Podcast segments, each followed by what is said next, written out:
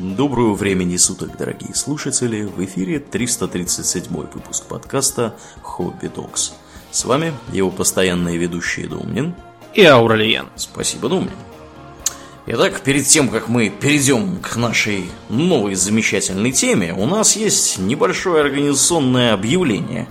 Да. Думнин, что мы собираемся замутить? Расскажи. Мы собираемся учинить э, живой концерт по заявкам, потому что неоднократно поступали просьбы от трудящихся, и мы решили, благо подвернулся случай, удобно их удовлетворить. 1 mm-hmm. марта в клубе «Археология», что на Новорязанской улице, дом 29, строение 3, это неподалеку от метро Бауманская, пройдет первое живое выступление «Хобби Токс». А время какое? Во сколько? Время 18.00. Угу. 1 марта, 18.00, метро Бауманская. Да, это воскресенье, так что все, все будут совершенно свободны. Вот, э, темой выступления будет Дикий Запад. Помимо, собственно, рассказа будет э, еще и демонстрация картинок, в том числе исторических фотографий той поры. Разберем самые популярные мифы, посмотрим на легендарное оружие той поры, на нескольких интересных деятелей, поговорим о реалиях, будет весело. Все это будет под э, аккомпанемент профессионального блюзмена. Очень хвалят. Так что я думаю, что вам понравится. Ну и после того, как лекция закончится, в общение перейдет в неформальный характер. Будем там опрокидывать кружки, беседовать, задавать вопросы, получать ответы и так далее. Угу. А, Цена да. вопроса какая? Цена Давай вопроса напомним. сейчас 500 рублей. Чем ближе к времени проведения э, мероприятия, тем будет больше, поэтому есть смысл брать сейчас. А взять билеты уже по приходу не получится, потому что там так не работает, оплата не самому заведению, а организатору. А заплатить за билет можно на посылке, которая у нас в группе висит. Там все хорошо видно. То есть, короче, билет надо покупать заранее. Да, То есть, да, желательно угу. заранее, там уже народ покупает, уже довольно бодро, поэтому учитывайте, что заведение не резиновое. Вот, так что, если есть желание, стоит брать. А, трансляции, сразу говорю, не будет. А, будет вместо этого запись, которая будет потом показана, чтобы все, кто не попал, могли тоже немножко прикоснуться. Прекрасно. Прекрасно. А, еще один момент. Угу. Мероприятие 18+, поэтому детей маленьких брать не надо. Там алкоголь будут продавать. Не очень подходящее место для малых ребят. Моего сына я не беру, поэтому вы тоже не берите. Ну и вот, буду очень рад вас всех видеть. Да. И слышать. Да. И пожимать руки. Да, и опрокидывать стаканы, естественно. Да, ну и на этой позитивной ноте мы переходим к э, прошлой нашей теме про фокусников и иллюзионистов, к теме в некотором роде смежной, потому что мы опять же поговорим о людях. О каких людях, думаю? Мы поговорим о людях, которых с нами, увы, больше нет. То Но не потому, что они куча умерли. американских президентов, я хотел сказать. Нет, к сожалению, нет. Не денег, да, нет. Не потому, что кто-то умер. То есть, как бы, да, умер, но не человек, а умер профессионал. Потому что, я думаю, все, все мы слышали сентенции от наших родителей про то, что эти ваши каплюктеры, ну или чем вы там увлекались, вот это баловство, там, или как вариант скоро запретят. Мне очень нравится этот вариант. Угу. Так сказать, мой личный топ. А, так что вот лучше бы шел, как э, сын маминой подруги. Получил бы э, престижную профессию оператора, не знаю, там, шаровой установки. И я сейчас говорю от балды, и там все просто как так звучало. И будешь всегда при работе и при деньгах. Но, к сожалению, операторы любых установок рано или поздно могут устареть. Вот в, в минувшем году, например, из реестра профессий, на которые готовят в профтехучилищах и прочих заведениях, выкинули, по-моему, около 100 наименований. Угу. Типа там был какой-то радиооператор, еще что-то. Это, правда, не означает, что все там времена изменили, все устарело, как в цивилизации Сида Мейера. Все мушкетеры превращаются срочно в солдат времен Первой мировой.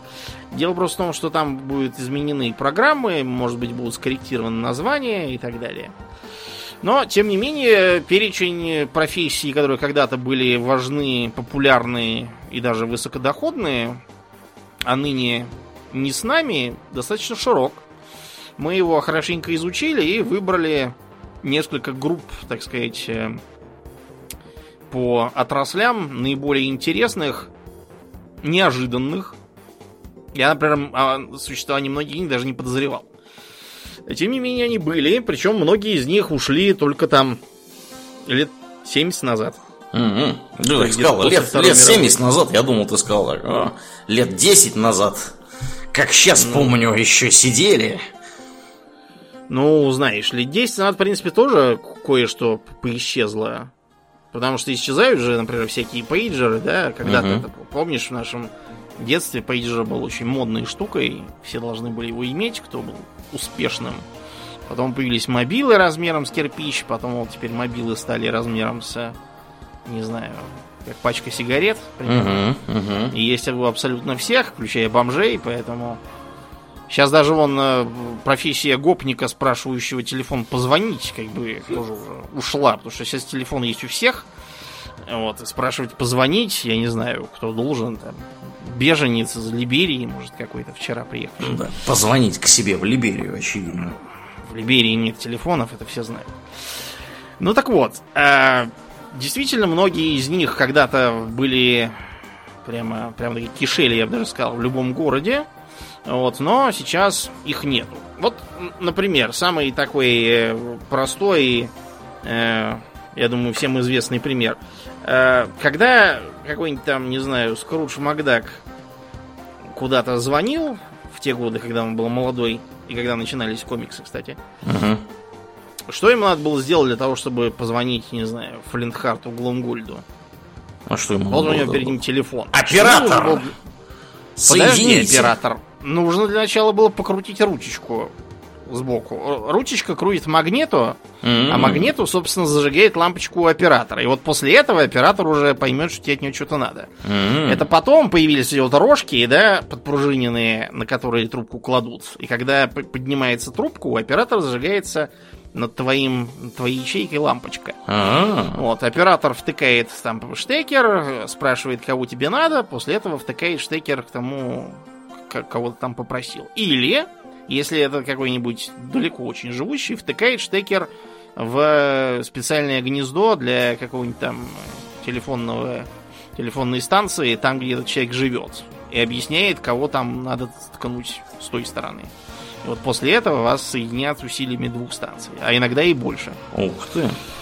Да, и кто же сидит, собственно, и соединяет?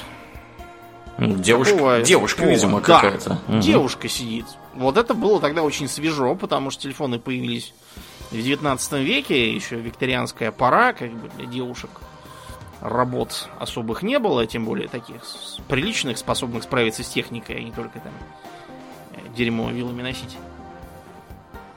И тем не менее набирали девушек. Как ни странно, оказалось, что это была вынужденная мера. Хм. Почему же? Поначалу хотели набирать мальчиков, потому что все привыкли, что мальчики посыльные, там мальчики всякие носят письма и телеграммы, посылки и тому подобное. Но оказалось, что носить письма это еще нормально для мальчиков, а вот посадить мальчиков за сложную технику, сами знаете. Если на этой технике нельзя играть в видеоигры, мальчики еще что-нибудь придумают для своего развлечения. Ну вот, и они стали всем звонить, и кто поднимет трубку, обзывать дураком – и отключаться. Или, например, у мальчиков была манера греть уши. Греть Потому что телефонист ага. слышит все, что ты там говоришь своим товарищам. Так что в конце 19 века открывать бюро секса по телефону я бы вам не рекомендовал. Э, так вот, мальчики, да, они были склонны греть уши, встревать в разговоры с глупыми комментариями, э, растрезвонивать всякие там секреты и тому подобное. Поэтому, в общем, мальчики были сочтены слишком шабутными для такой ответственной работы. И решили, что девочки, они же обычно усидчивые, там сидят, что-то вышивают на пельцах, угу. книжку читают, не лазят по заборам, не стреляют из рогаток, чего там еще полагалось делать мальчикам. Поэтому было решено попробовать девочек, э, хотя были опасения, что они же тупые, что они могут понять в этих проводах во всех? Запутаются, запаникуют. Но оказалось, что ничего не тупые и очень хорошо справлялись. Вот этот поворот, да. Да. Для Это публики был, того времени. прочим, Мгм. это был прорыв, кстати, который был одним из э, таких вот шагов к эмансипации рабочих мест для женщин. Мгм. Более сильным стала только Первая мировая война, когда все мужики по- поуехали на войну, и многие с концами, поэтому пришлось занимать их места. Но первым вот шагом были как раз эти самые телефонистки. Кроме того, что мы по телефону звоним, мы еще кучу полезной функций в нем имеем. Можем там поприпираться с Алисой там, или с Сири.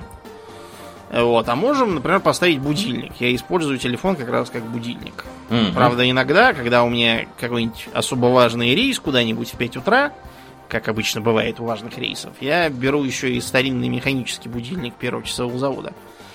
Потому что мало ли что, я, может, с просонья выключу этот мобильник и забуду, а с, с механикой так просто не получится совладать. Ну, меня любят на механике. Мгм. Да, так вот, э, давным-давно, причем, кстати, вплоть до Второй мировой, Мгм. Многие люди либо не имели денег, чтобы купить себе механический будильник, либо имели, но считали, что эти будильники вечно то заедают, то еще что-то там с ними не то. Э, В 19 веке у этих будильников еще и точность была слабая, иногда бывало так, что они не срабатывали или э, звонили там на 15 минут позже, чем требовалось. Там же эту стрелочку надо выставлять. А там была большая погрешность в ту пору. Ну и, в общем, по каким-то причинам будильником пользоваться не удавалось. Самые лучшие умы человечества в свое время пытались придумать разные способы для надежного пробуждения. По-моему, Леонардо да Винчи даже изобрел какую-то фигню, которую надо было на ноги надевать заводную. И значит, когда а, а, кончится завод, вернее, таймер там открутится, он спустит пружину, он тебе начнет щекотать ноги. Такие туфли, как бы, щекотательные надевались. Сами понимаете, в серию это не пошло. Поэтому приходилось пользоваться даже не механическим, а ручным будильником. То есть, нанимался за несколько пенсов в неделю некий человек, любого пола, кстати, который разными способами будил. Сложность была в чем? Если у вас, предположим, это какой-нибудь рабочий поселок, где все работают на одном и том же судоремонтном предприятии, всем надо идти одновременно, то вас разбудит заводской гудок. Первый. Если гудка там нет или он далеко, можно сделать проще. Назначить дежурного, чтобы он э, каждое утро стучал палкой по висящей на веревке рельсе Мгм. и всех будил. Но э, это все хорошо, если все работают в одном месте, и всем надо идти в одно время. А если тут э, плотная застройка, живет куча народу разномастного, одному надо в 7, другому в 8, третьему в 8.15 вставать, э, будешь будить в 7, обозляться. Поэтому приходилось все делать персонально. Значит, составлялось расписание, которое мелом рисовалось на специальной доске, висевшей на доме, где эти люди жили. И будильник, человек, приходил и э, обычно имел длинную бамбуковую палку и стучал ей в окна квартиры, в которой жили люди в такое-то там время, просившие будить. Стучал, пока из этого окна кто-то не высовывался и не давал понять, что он проснулся. Интересно, как часто бились окна при таком подходе? Ну, можно бить, в принципе, не в окна, а в ставни. Я думаю, что их там какими-то ставнями закрывали, что было Мгм. принято. Можно было парами стучать. Некоторые делали по-другому. Э, По крайней мере, одна из женщин, которая работала будильниками, использовала трубку-плевалку. И мелкими камешками плевала в окна. Какая хитрая. Мгм. Да. Ей что было не дотянуться палкой до окон, она поэтому все механизировала. Вот Метко такая плевала, видимо. Мгм. Да, метко плевала. Бойкая была, видимо, девица.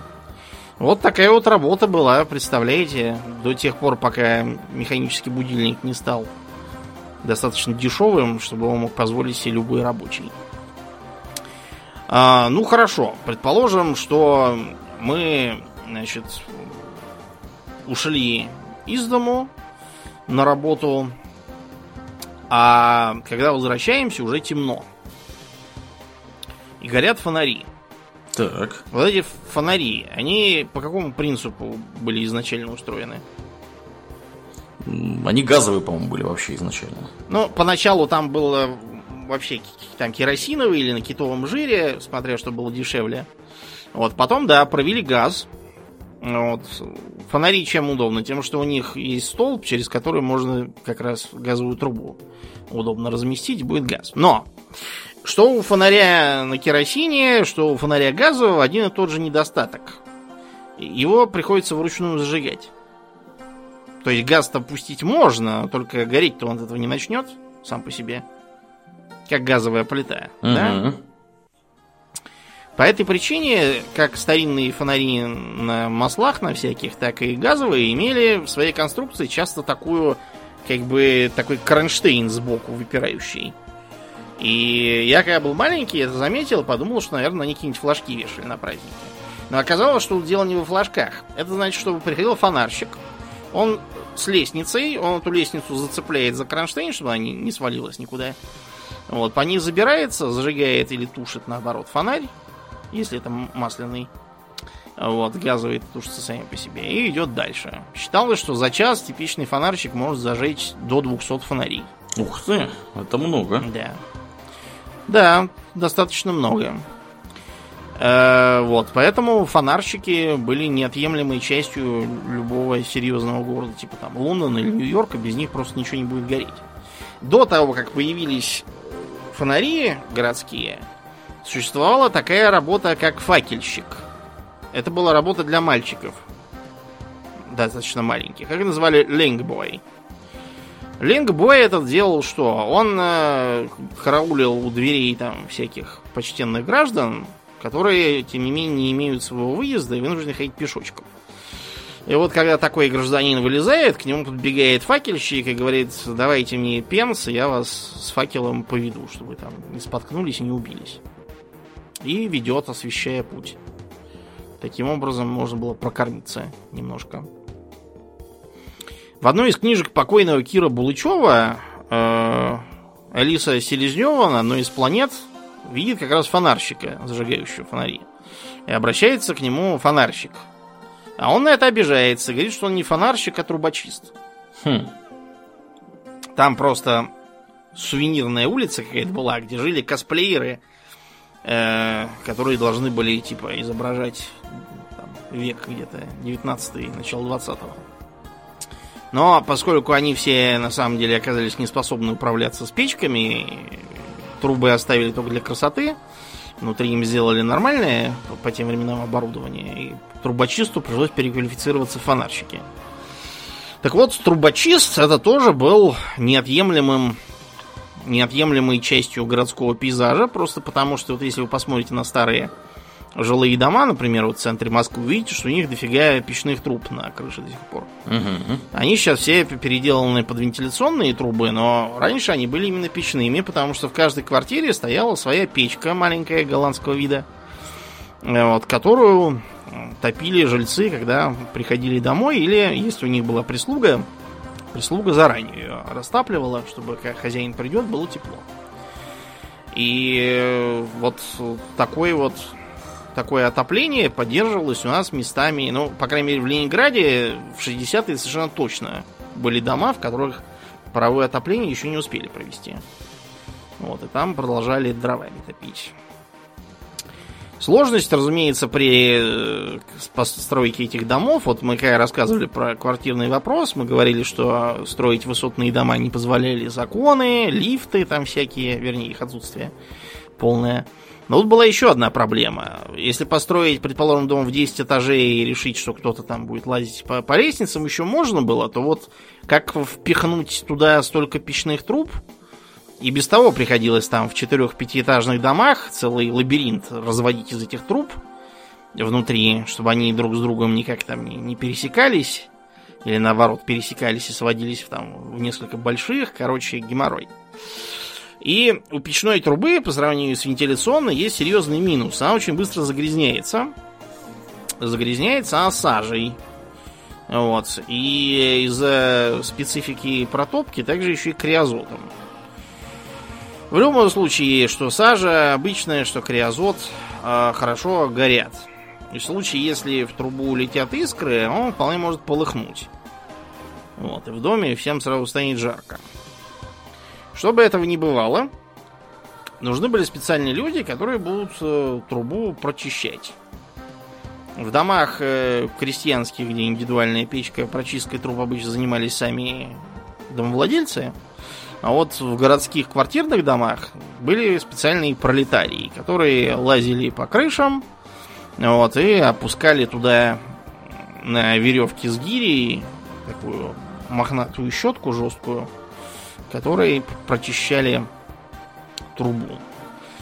Причем в больших домах где этой щетки было мало и где трубы были сложно сочиненными изнутри, приходилось применять подмастерий.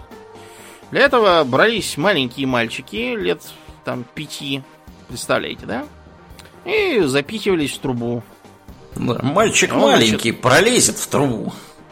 Да, значит, мальчик маленький пролезал в трубу, при этом разоблачившись, потому что одежда единственная – вот, и изнутри все прочищал. Иногда застаревал, иногда угорал, иногда падал убивался, иногда обжигался. Короче, в общем, плохо. Короче, небезопасненько было работать с мальчиком, да. Даже если предположить, что вы не убьетесь и не свалитесь, то вы вскоре заболеете специаль... специфическим э, видом рака, который как раз от этой сажи вас поразит. Если бы туда отправлять девочек, вот тогда бы рак их не поражал, а мальчиков, к сожалению, поражал. Вдаваться в подробности не буду, если вам надо, сами погуглите. Там не очень, прям скажем, застольная тема. Да, э, сейчас трубочисты до сих пор, в общем, существуют, и даже их инструментарий не сильно поменялся. Тоже цепь с гирей. Вот, и кое-какие там тоже причиндалы есть. Но только, разумеется, они чистят не печные трубы. Они чистят как раз вентиляцию. Потому что вот все, кто живет в России в типичной квартире, все имеют на кухне решеточку. Блин, я опять забыл, что надо снять и почистить. Она уже, по-моему, полной герметичности достигла с моей. Ничего не, не тянет ничего, твоя решеточка. Да, надо ее отвинтить и почистить. Ну так вот, факт то, что эта решеточка ведет в так называемый вентиляционный короб. Квадратную такую трубу, которая проходит от подвала э, и вот до крыши, где образует тягу и вас вытягивает запахи гари и тому подобное. Да, некоторые умники этот короб угу. разламывают, благополучно закупоривают и увеличивают таким образом площадь своей кухни. А потом, угу. правда, к ним приходят разъяренные там Жек, вот, и выставляет их на бабки и заставляет все вернуть как было назад, потому что так А иногда нельзя. бывает еще веселей. У нас, вот я читал, трубочисты как раз писали, делается очень просто. По крайней мере, делалось лет пять назад, сейчас, может, запретили. Кидали что-то было... тяжелое, да? А, нет, не что-то тяжелое. У них есть э, протокол, который, значит, э, гласит, что если поступают жалобы на то, что не тянет, значит, смотрим на решетку жалобщика. Если она нормальная, а не заросшая там вся грязью, то идем на крышу и опускаем э, гирю на цепи небольшую качестве зонда и прощупываем на предмет засора. А у нас там над ним какой-нибудь жулик такой или под ним, под жалобщиком, э, закупорил этот самый воздуховод. Вставил туда полочки, поставил телевизор, вазочку, салфеточку, что у нас там обычно делают, вместо угу. этажерки угу. да. Засор. При засорах протокол предписывает делать, что берем большую гирю и кидаем вниз, чтобы этот засор пробить. Снизу образом, забираем потом, да?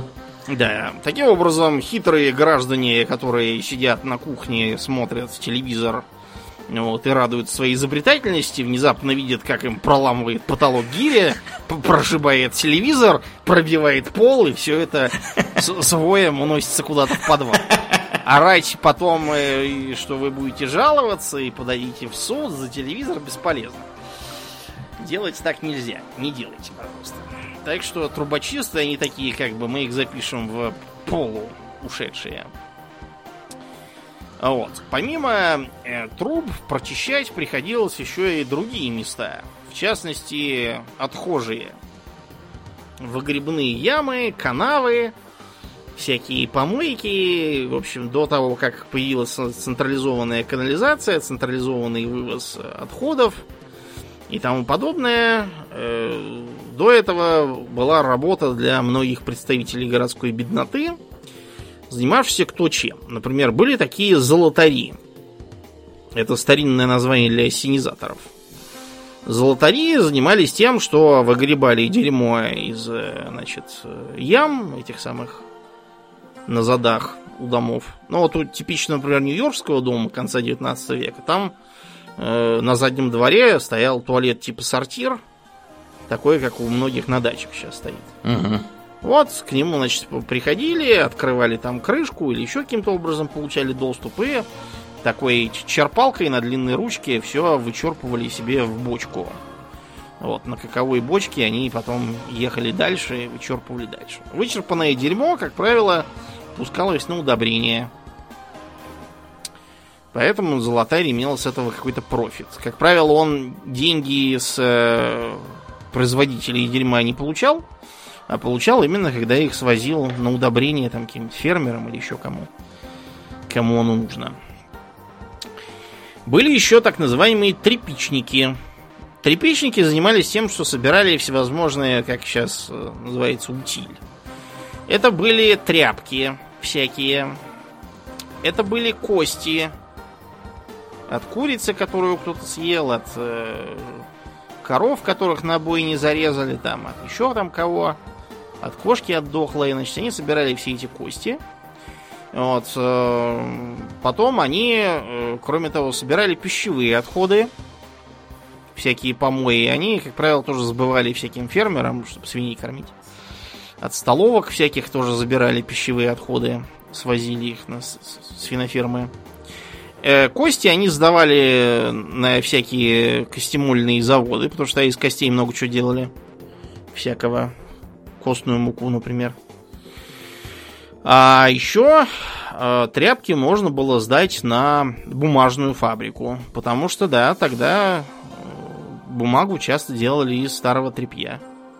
Вот э, помните mm-hmm. у Гоголя, когда он эти свои вечера на хуторе писал, что типа там я там простой пасечник, mm-hmm.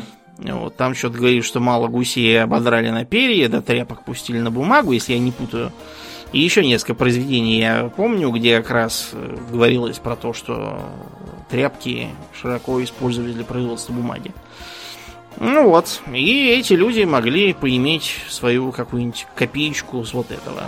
Иногда им среди мусора попадалось что-нибудь более ценное, там, выкинул кто-нибудь старый носок, а в нем оказалось, что там заначка была дедушкина какая-нибудь. Так что а среди трепичников о таких случаях ходили легенды. Как правило, легенда раздувалась прямо пропорционально количеству ушей, через которые она проходила. Так что где-то там к десятому или пятнадцатому уже в носке была не заначка дедушки, а корона Британской империи, по Золотые суверены.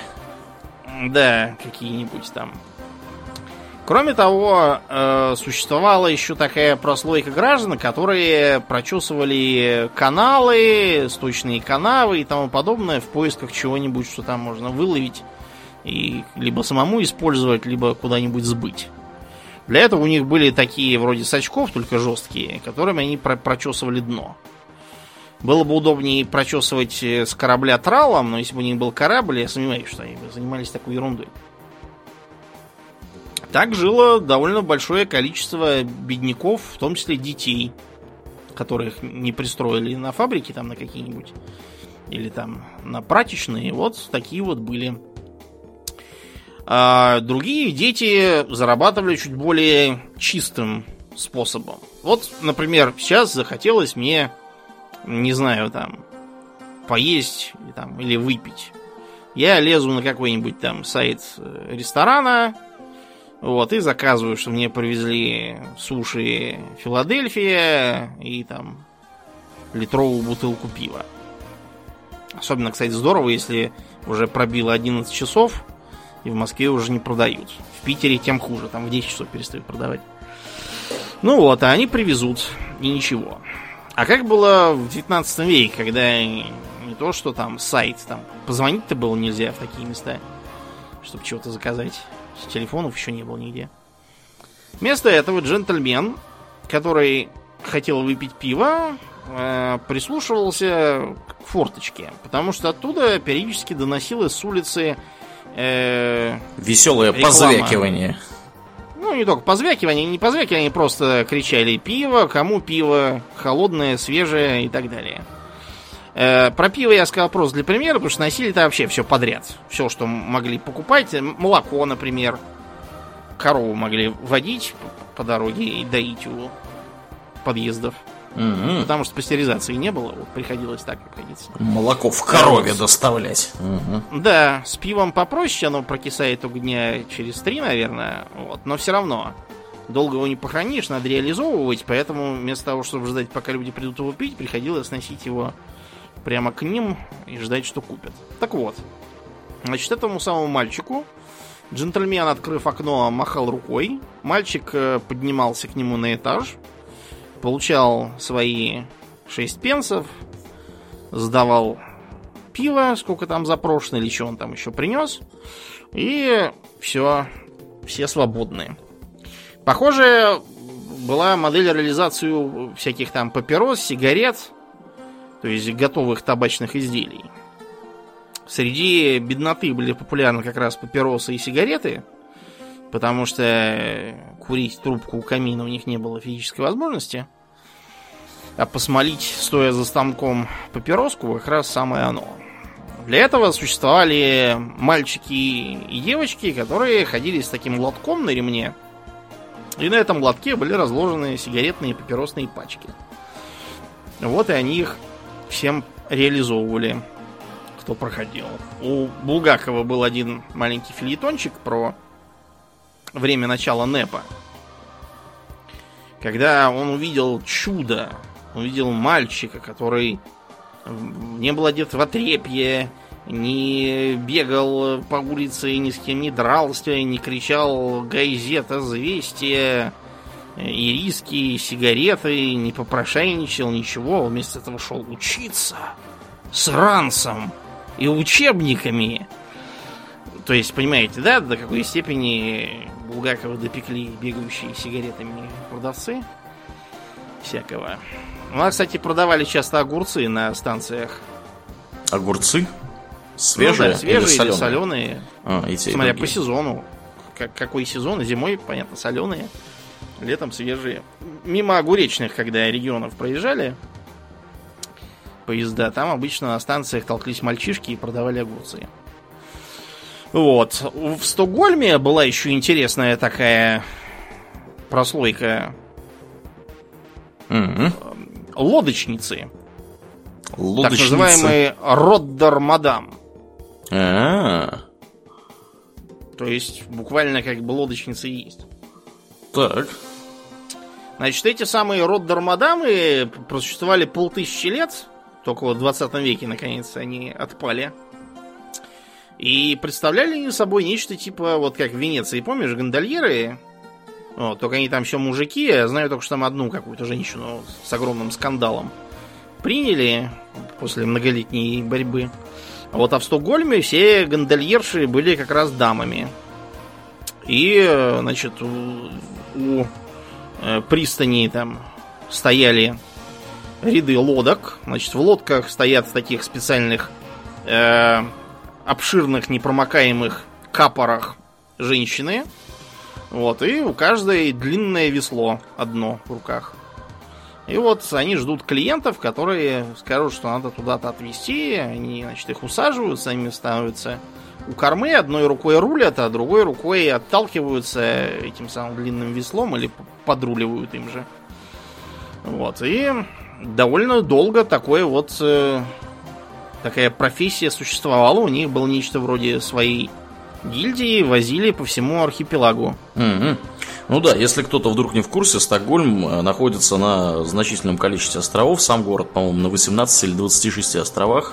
Угу. И тут, да, много где можно на лодке добраться. Причем вот... острова да. довольно угу. маленькие. То есть это не питерский да. архипелаг, где здоровые довольно острова. Да. А они такие именно маленькие, с резанным берегом. Угу. Я вот, кстати, сегодня раз... на лодке плавал.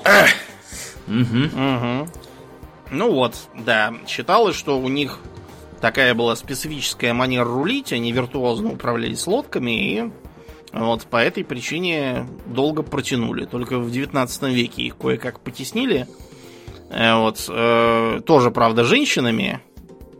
Э, вот, там такие были как бы катера, только с ручным приводом. Там сзади было грибное колесо, которое надо было крутить руками. Угу. Кол- колодезная ось. Угу. Туда тоже нанимали женщин, вот, и которые, значит, тоже возили народ. Но это было такое, как бы, скорее для туристов э, и для желающих поразвлечься, чем транспорт.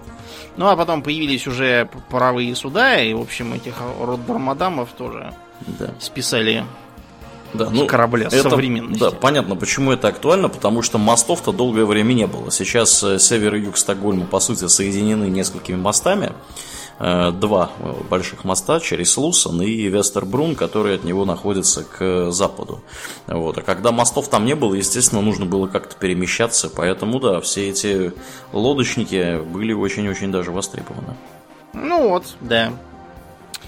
Э, ну, это как бы такие городские utilities, как говорят, западные, то есть ЖКХ такое. Uh-huh. А вот в, так сказать, более серьезном производстве и вообще в экономике там тоже были свои интересные профессии, которых нынче с вами нет.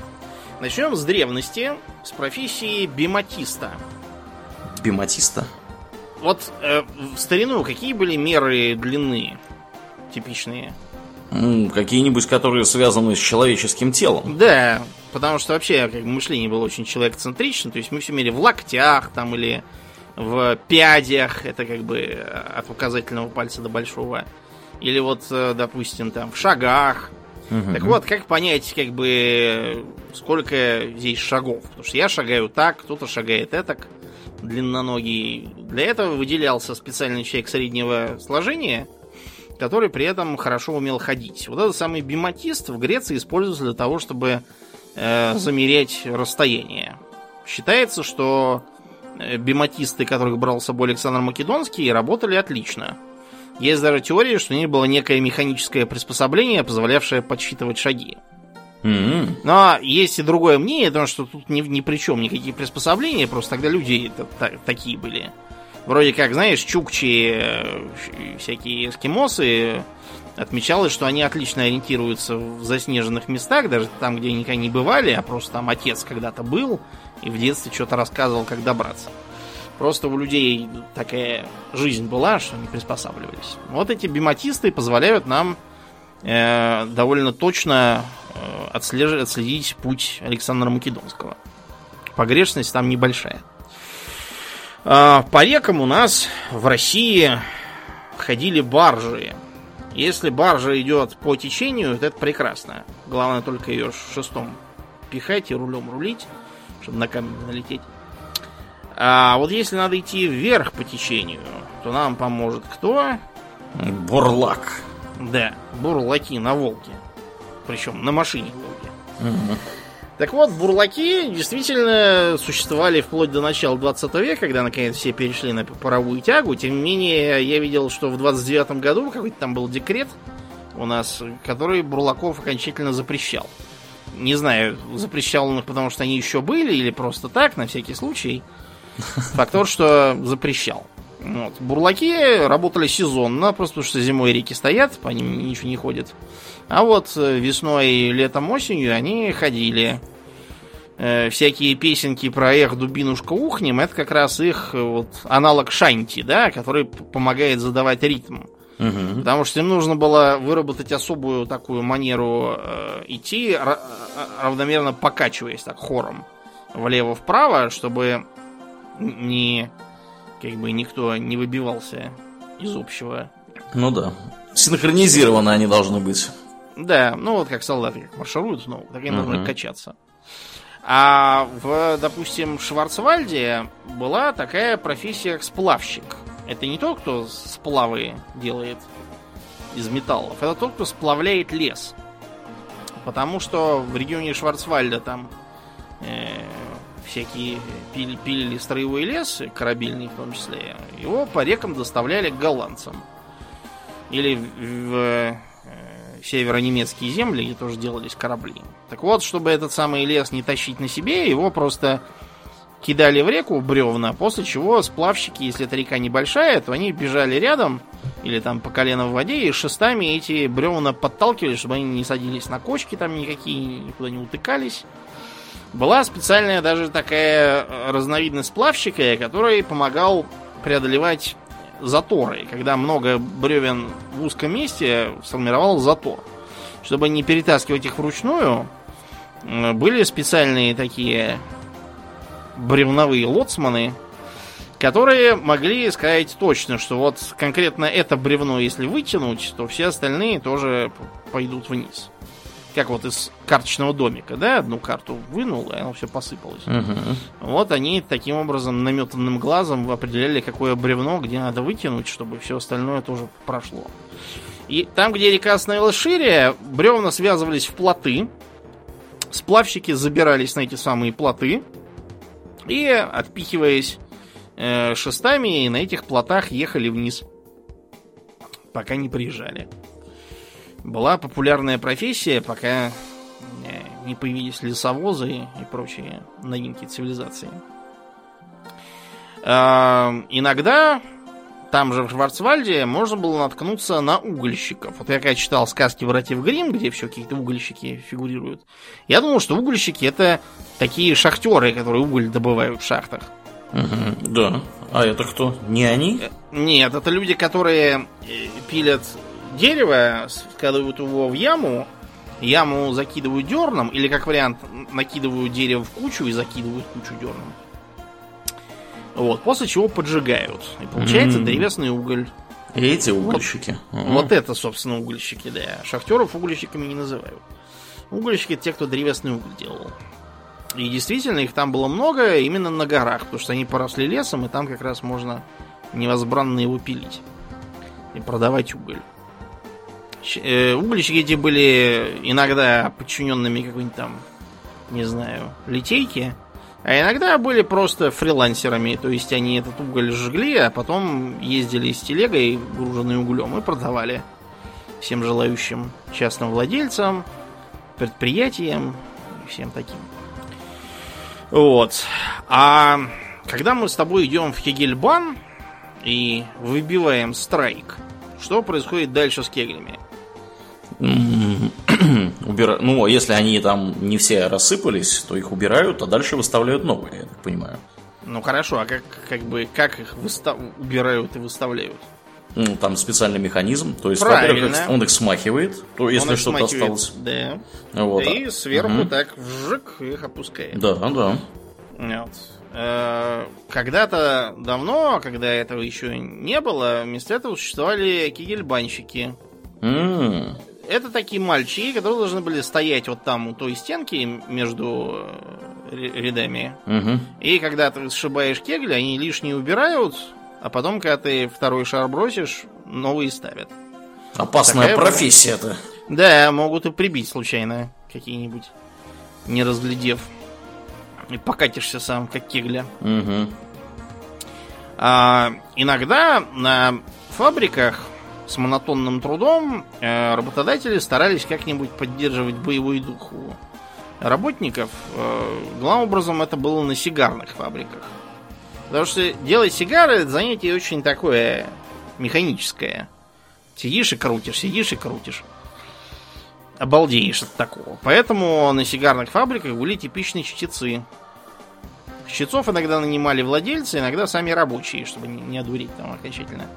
И вот чтец им либо читал книжку вслух, либо газетину, либо по какому-нибудь там научно-популярной теме дал лекцию.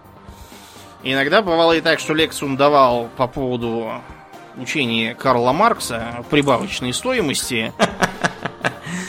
После чего, да, рабочие незамедлительно организовывали стачку. Да, и фабрика еще долго не работала. После чего всяких чецов оттуда гоняли поганой метлой. Но это как бы все на предприятиях работа. А было довольно много разных профессий, связанных с частным наймом. Вот, э, богатых людей всяких при дворах и тому подобном. Э, Мы как-нибудь отдельно поговорим про придворных, я имею в виду королевских, там всяких императорских, там тоже много интересного. А сейчас мы царапнем, так сказать, общий план. Ну, разумеется, это лакеи. То есть сейчас есть такое понятие, как valet, да, в американском английском, или valet, как положено вообще говорить Да. по- по-британски. Ну, это тот, кто, например, тачку ставит, да? Это приезжаешь? парковщик, да. Парковщик. Это парковщики, потому что американцы не любят сами парковаться. Они вместо этого, когда приезжают э, какие-нибудь там кабаки, э, вот, они кидают ключи парковщику, и тот едет сам куда-нибудь их притыкать, после чего сам им подает машину. И получает там всякие чаевые. При казино это типично и тому подобных местах. Вот. А в старые времена без лакея нельзя было никуда приличному джентльмену не то что там поехать, а даже и пойти нормально. Потому что, э, например, э, стоять самому в очереди там за билетами за каким-нибудь джентльмену считалось ну, не совсем прилично. Лучше было отправить э, своего мэн-сервента там, или камердинера, или как его там назвать, чтобы он все это делал. Или, скажем, ему чего-то понадобилось там где-то от кого-то. Он не сам шел, а посылал своего слугу. А уж если поехать там на карете, то без э, ливрейных лакеев никак не обойтись. Потому что вот на запятках, которые стоят, они там нужны для чего? Значит, вы куда-то там приехали, они спрыгивают, э, если там грязно расчищают там или коврик какой-нибудь кидают, открывают дверцу, после чего подают руку, чтобы вылезли. Открывать самому и вылезать неприлично было. Вот, поэтому без лакеев никуда. Бывали разные специальные виды лакеев. Например, вот у английских королей был такой эм, грум стула. Грум стула. Да. Э, имелся в виду так называемый close стул, то есть э, такой как бы протоунитаз. М-м. Выглядит как стол, у которого есть дырка, закрывающаяся крышечкой, под которую ставится ночной горшок. Так вот, этот самый грум стула должен был, собственно, выносить из-под короля горшки, да, следить за тем, чтобы его сортир был чист, вот, помыт, э, чтобы там висели всякие цветочки и листочки вокруг, приятно пахнущие и так далее. Ну и кроме того, он, разумеется, должен был быть особо доверенным, чтобы не пошел там по пьяни трепать, что... Какое его величество-то вчера был понос. Страшное дело прямо. Да уж. Вот. Это дожило до времен королевы Виктории. Несмотря на то, что у ее, например, супруга Альберта такой был, сама Виктория сказала, что как-нибудь обойдется. Своими Без силами. того, чтобы, да, чтобы дерьмо из-под нее носили. Вот. А, кроме того, при таких джентльменах часто крутились еще и пиявочники, которые поставляли пиявок либо напрямую пациентам, либо врачам, которые занимались гирудотерапией. Гирудотерапия это как раз медицинское применение пиявок. Раньше считалось, что они оттягивают дурную кровь.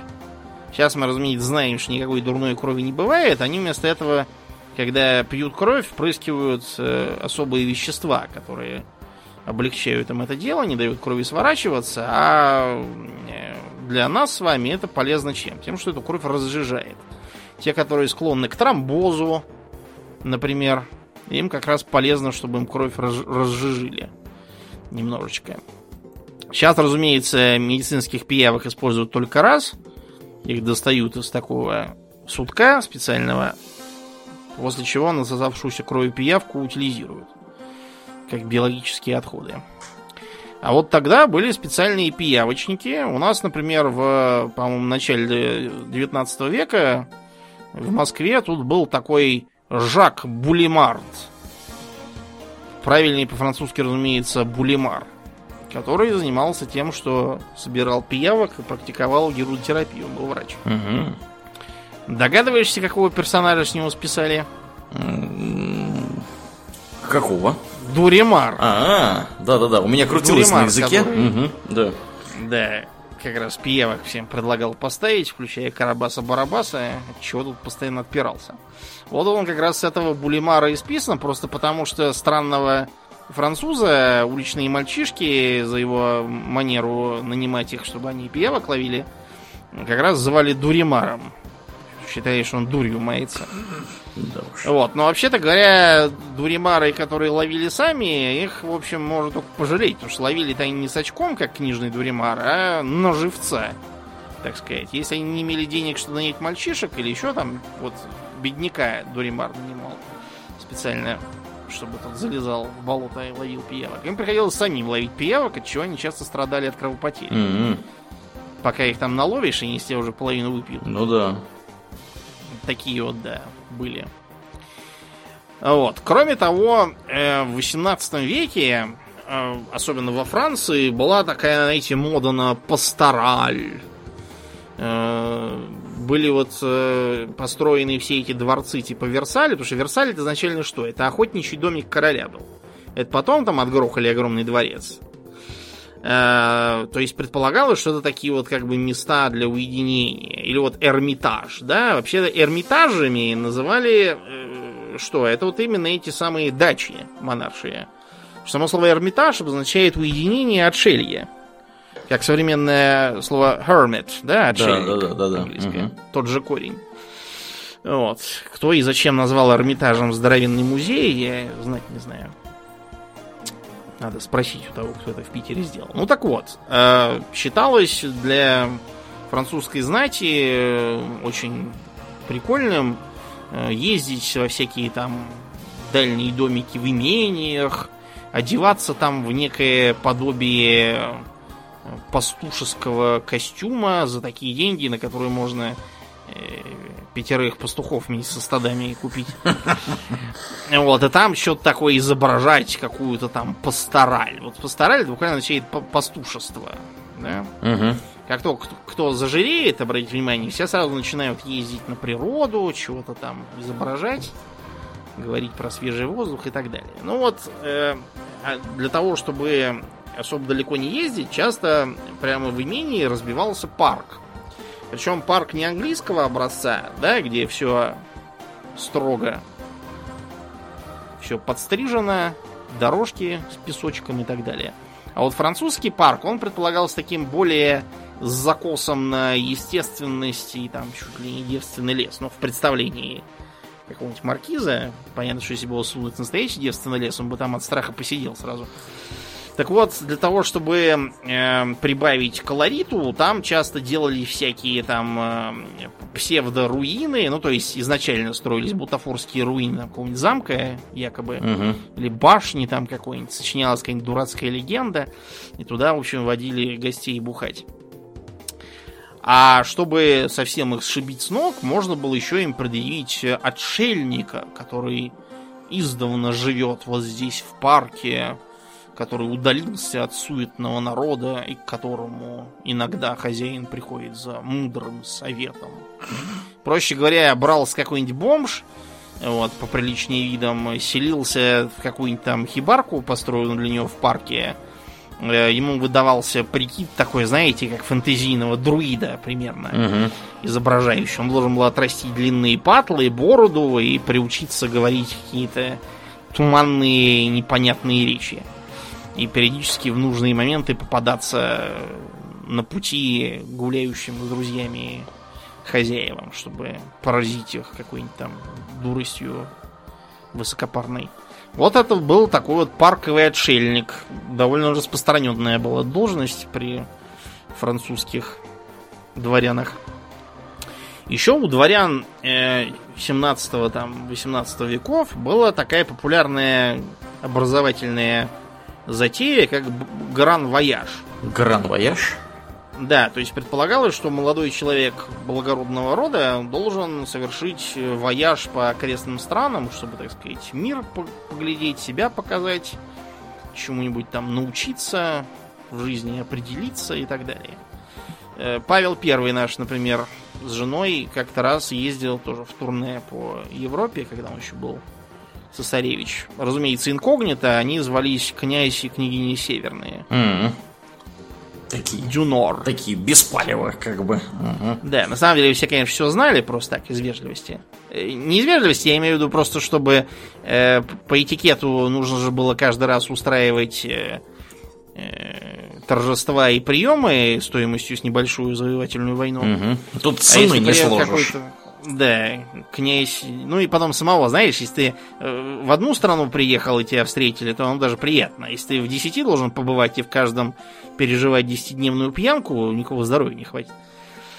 Поэтому какой-то князь северный, ну, князь северный, прекрасно, пусть присаживается, налить ему стаканчик. Так вот, для того, чтобы молодой господин там не остался где-нибудь под забором в процессе путешествия, его не зарезали, не обобрали, чтобы он не подцепил сифилис, чтобы не, зап- не очнулся э, записанным в прусскую армию какую-нибудь. Короче, чтобы с ним все было нормально, и чтобы он сам там никого не убил случайно. К нему прилагался так называемый погонщик медведя. Погонщик медведя. По-английски так называется bear leader. То есть э, это, с одной стороны, настоящий погонщик медведя, ну вот, которые у нас ходили тоже по деревням, Мгм. чтобы медведь там плясал под бубены собирать деньги. А это было такое для шутки. То есть э, это был какой-нибудь, э, там, не знаю его, наставник там или какой-нибудь там нанятый специалист тоже для этого. Бывалый путешественник, может быть который должен был молодого джентльмена не потерять, не давать ему все пропить, остаться без копья, вытаскивать его из-за карточных столов, вот, уберегать его от дуэлей, там, за всякое, по всяким поводам и тому подобное. Короче, присматривать за ним. Такой, то, что называл дядька. Вот. Э, И вот э, даже рисовались карикатуры, где такой вот как раз погонщик, он ведет одетого в богатый кафтан м, медвежонка такого типа. Карикатура на неотесанных, грубых и одуревших от того, что папка с палкой не стоит больше над душой вот, молодых граждан. А, Еще у молодых господ бывали э, другие помощники, которым тоже приходилось за них претерпевать всякое. Я говорю про мальчиков для битья. Мальчики для битья? Да. э, э, Мальчик для битья это был такой специальный мальчик, который прилагался к наследным принцам или к малолетним королям. Мгм. Вот, поскольку как-то наследного принца пороть неловко, а короля вообще преступно. Вот, а, а что делать, если наследный принц лазит по деревьям, э, по заборам, рвет яблоки, кидается камнями, окно разбил в кухне Мгм. и так далее. Одними уговорами не подействуешь, э, тем более, что воспитание было суровое. Если заперли в чулане на весь день без еды и воды, это еще, считай, либеральные воспитатели-то. Вот, а, так сказать, говорили, что а, сбереги розгу, погубишь ребенка. Короче, лупили всех как сидорову козу. Да, лупили все как сидоровых коз. Вот обрати внимание, что в книжке про Тома Сойера тетя Поли постоянно разговаривает про то, что она его э, всего просто да, как сидорову козу, что она с него шкуру спустит и так далее. Тем не менее, она его ни разу за всю книгу не порит, при том, что сама себя за это ругает. Тома лупят только в школе, что в будни, что в праздники, а вот э, дома нет. Мгм. Это Марк Твен нарочно так вывел, что тетя Поля, она на самом деле очень добрая. Так вот, да, да, по, по тем временам, да, действительно очень добрая. Э, Короче говоря, чтобы как-то решить этот вопрос, э, заводился специальный мальчик для битья, который э, вообще назначался как бы в компаньоны маленькому принцу, чтобы его развлекать и с ним вместе играть. Вот, и поэтому за все прегрешения принца лупили этого самого мальчика для битья. А он должен был стоять и смотреть. Таким образом, чтобы его отучали от этого. Значит, несмотря на то, что есть свидетельство о том, что некоторых принцев э, лупили тоже чем не попадя, вполне достоверные, без всяких мальчиков для битья, э, и некоторые исследователи даже считают, что это скорее миф, вроде там как э, пояс верности там какой-нибудь и так далее, который был изобретен уже в, в новое время, чисто как страшная байка. Угу. Тем не менее, есть свидетельство того, что такие мальчики бывали, суще существовали. То есть, э, например, вот э, э, Эдуард VI английский был такой сын Генриха VIII, а Джейн Сеймур, который недолго зажился, а, от третьей жены, его единственный был сын. Да, вот э, он как бы считается, что его так вот лупили через посредство мальчика для битья. Э, потом, например, э, считается, что Карл I, которому голову отчекрыжили, при нем был какой-то Уильям Мюррей. Э, граф Дайсерт какой-то, не знаю, что, где это. Угу. И вообще, есть ли такое место? Факт то, что он был у него одновременно и паш, вот, и заодно дядюшка этого Мюррея, Томас, он как раз их обоих учил, а если Чарльз маленький хулиганил, этого самого Уильяма порол за него. То же самое рассказывают про Людовика 15 французского. У него была его воспитательница, мадам де Вентадур. Вот, она его снабдила всякими мальчиками для игр. Вот, и там был такой тоже мальчик, э, про которого писали, что вот его лупили регулярно из-за проказ маленького Людовика 15 -го. Но э, пишут, что Людовик 15 у него же был девиз Апремуалю делюж, так вот он с детства был такой, ему на все было положить, так что этого мальчика могли хоть до смерти убивать, ему было абсолютно на это положить. Так что это все не слишком помогло. Мальчик для битья сейчас существует в качестве фразеологизма, означающий скорее там козла отпущения регулярно. Угу. Вот. А у дам тоже были специфические компаньоны. Ну, начнем с того, что был такой, такая должность, как дуэнья. Особенно популярная в Испании, слово испанское как раз поэтому. Да, да, да. Угу. Так вот, дуэнья это была специальная немолодая замужняя женщина, которая должна была сопровождать э, молодую незамужнюю. И, или молодую замужнюю. Тоже от греха подальше. Во всякие публичные места. Одной было ходить неприлично, могли за проститутку принять. Так вот, эм, дуэньи бывали, конечно, что это э, могла быть какая-нибудь там старая нянька этой самой мадамы, сеньоры, извините. Или еще там что, но было такой, как бы, была прослойка профессиональных дуэней, которые как раз на такой специфической бирже толклись на площади в Мадриде и других городах, куда приезжали, значит, родители и назначали дуэнью какую-нибудь построже и по почти не видам для своей дочери. Э, бывали и конфузы, поскольку э, про многих этих строгих дуэней говорили, что в молодости они, прям скажем, строгостью не отличались. Э, при этом похожее как бы было и в других странах. Вот помните художественный фильм «Здравствуйте, я ваша тетя»? Угу. Где бомжа как раз нанимают, чтобы он изображал ту самую тетушку, которая будет типа как дуэнье. Вот, и чтобы этот самый Чарли мог общаться со своей подружкой. Потому, потому что иначе вот было никак нельзя. Сейчас это все как-то нелепо выглядит. Тем не менее, спектакль э, Тетка Чарли, это изначально именно театральная была пьеса, потом экранизировали. Вот, он был очень популярен, в том числе в Советском Союзе 20-е годы. По крайней мере, один раз показывали в Питере. Еще у дамы более солидной могла быть компаньонка. Компаньонка это уже не дуэнни за ней присматривать, это вот именно чтобы с ней э, и составлять компанию, да, почему так называется. Она должна была с ней там ходить по всяким театрам, если, допустим, вдова или там до сих пор незамужняя, старая дева, допустим. Одной как-то ходить в такие места считалось, ну, скажу, что сильная независимая женщина, 40 котов-то уже завела. Угу. Как-то так, вот. А с компаньонкой считалось очень даже прилично. При этом э, тут было очень важно соблюсти грань, которая компаньонку отделяла от просто прислуги. Например, компаньонку ни в коем случае нельзя было взять там из, из какой-нибудь там деревни в Шотландии. Она должна была быть не слишком ниже по рангу, чем ее нанимательница.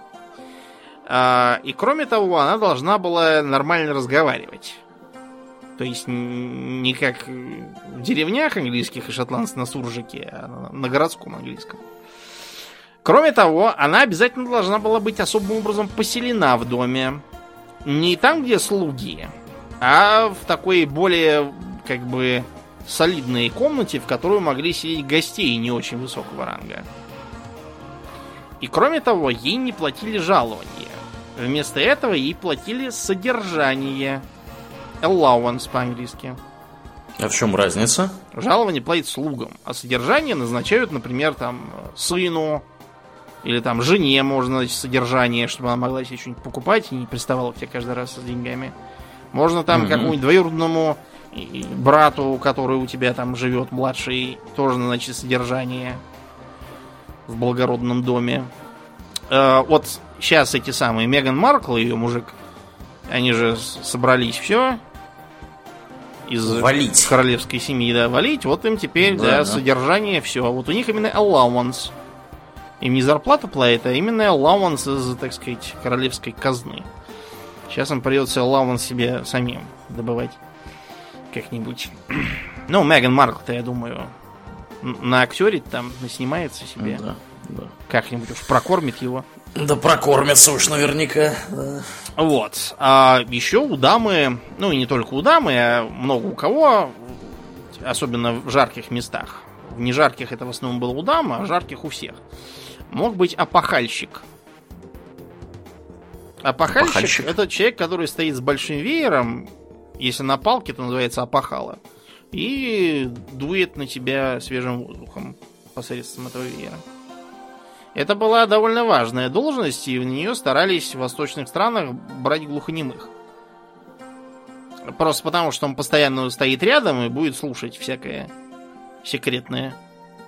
Да, мало ли, что он там услышит. Да, может, знаешь, тоже понаслушаться там всякого. А, да, кроме того, при э, достаточно богатых дворах бывали шуты. Вот сейчас при английском королевском дворе, по-моему, какого-то шута нашли. Я точно помню, что проводился довольно пафосный конкурс шутов. Я даже смотрел про это телесюжет какой-то в новостях. Там собралась огромная стая клоунов, пляшущих, прыгающих и жонглирующих. Вот там кого-то набирали. Я не знаю, выбрали или нет, факт то, что выбирали. Э, до этого предыдущим шутом был, по-моему, какой-то Верзила Джон, который э, при Стюартах еще был, я не помню, при ком именно из стюартов. То есть это такой был э, перерыв? Да, такой был перерыв, потому что я так думаю, что когда стюартов поперли, пришел угу. же голландец этот, а он типа ультрапротестант, ему как бы шутами увеселяться неприлично. Я думаю, поэтому. Винзоры как бы не использовали шутов. Ну, прям скажем, первые три Винзора сами, знаешь, без шутов могли всех развеселить. Очень серьезно. Особенно Георг Третий. Его самого было в пору да. шутовской колпак наряжать и выпускать перед чистым народом. Да. А при дворах восточных и около-восточных большую роль играли евнухи. Значит, с евнухами ситуация такая, довольно многословная, многослойная. С одной стороны, типичное применение для евнухов это заставить их прислуживать э, своей супруге. Просто потому, что э, супруги, знаете ли, такие профурсетки бывают местами. Особенно если вы на, них, на них женились по политическим причинам, а не по страстной взаимной любви. Так что только успеешь оглянуться, как она уже с чистильщиком бассейнов, с еще там кем замутила романы. Будешь потом объяснять, почему наследный принц похож не на тебя, а на кого-то совершенно другого. Ну так вот, Евнух, соответственно, ничего подобного сделать э, не сможет. По крайней мере, с наследниками точно. Если Евнуху не совсем все отчекрыжили, то он, конечно, кое-что может, но, по крайней мере, потомство иметь ему не судьба. Так что на этом можно, в принципе, махнуть рукой было. Евнухи использовались при э, дворах э, державы Ахименидов, ну, персидской державы, короче, завоеванной Александром. Вот. У Александра там тоже какой-то крутился в подручных. А потом в Византийской империи и в Западной Римской, еще при Диоклетиане. Угу. Там тоже из-за того, что власть начала немного меняться под восточные образцы, появилось достаточно много евнухов. И даже были специальные законы, которые запрещали э, этих евнухов, собственно, производить. Вот. И законы эти помогали слабо. Э, считалось, что э, был такой Нарсес, довольно известный византийский полководец. Вот, этнический армянин.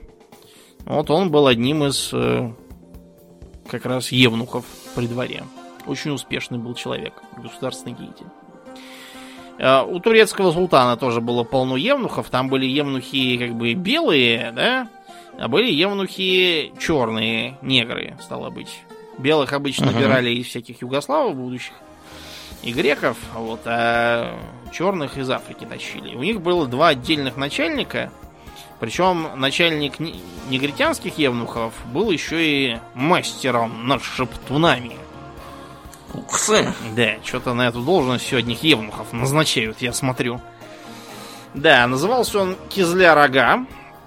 Вот, и он должен был э, как раз смотреть, кто там чего кому говорил, кто кому какие взятки давал.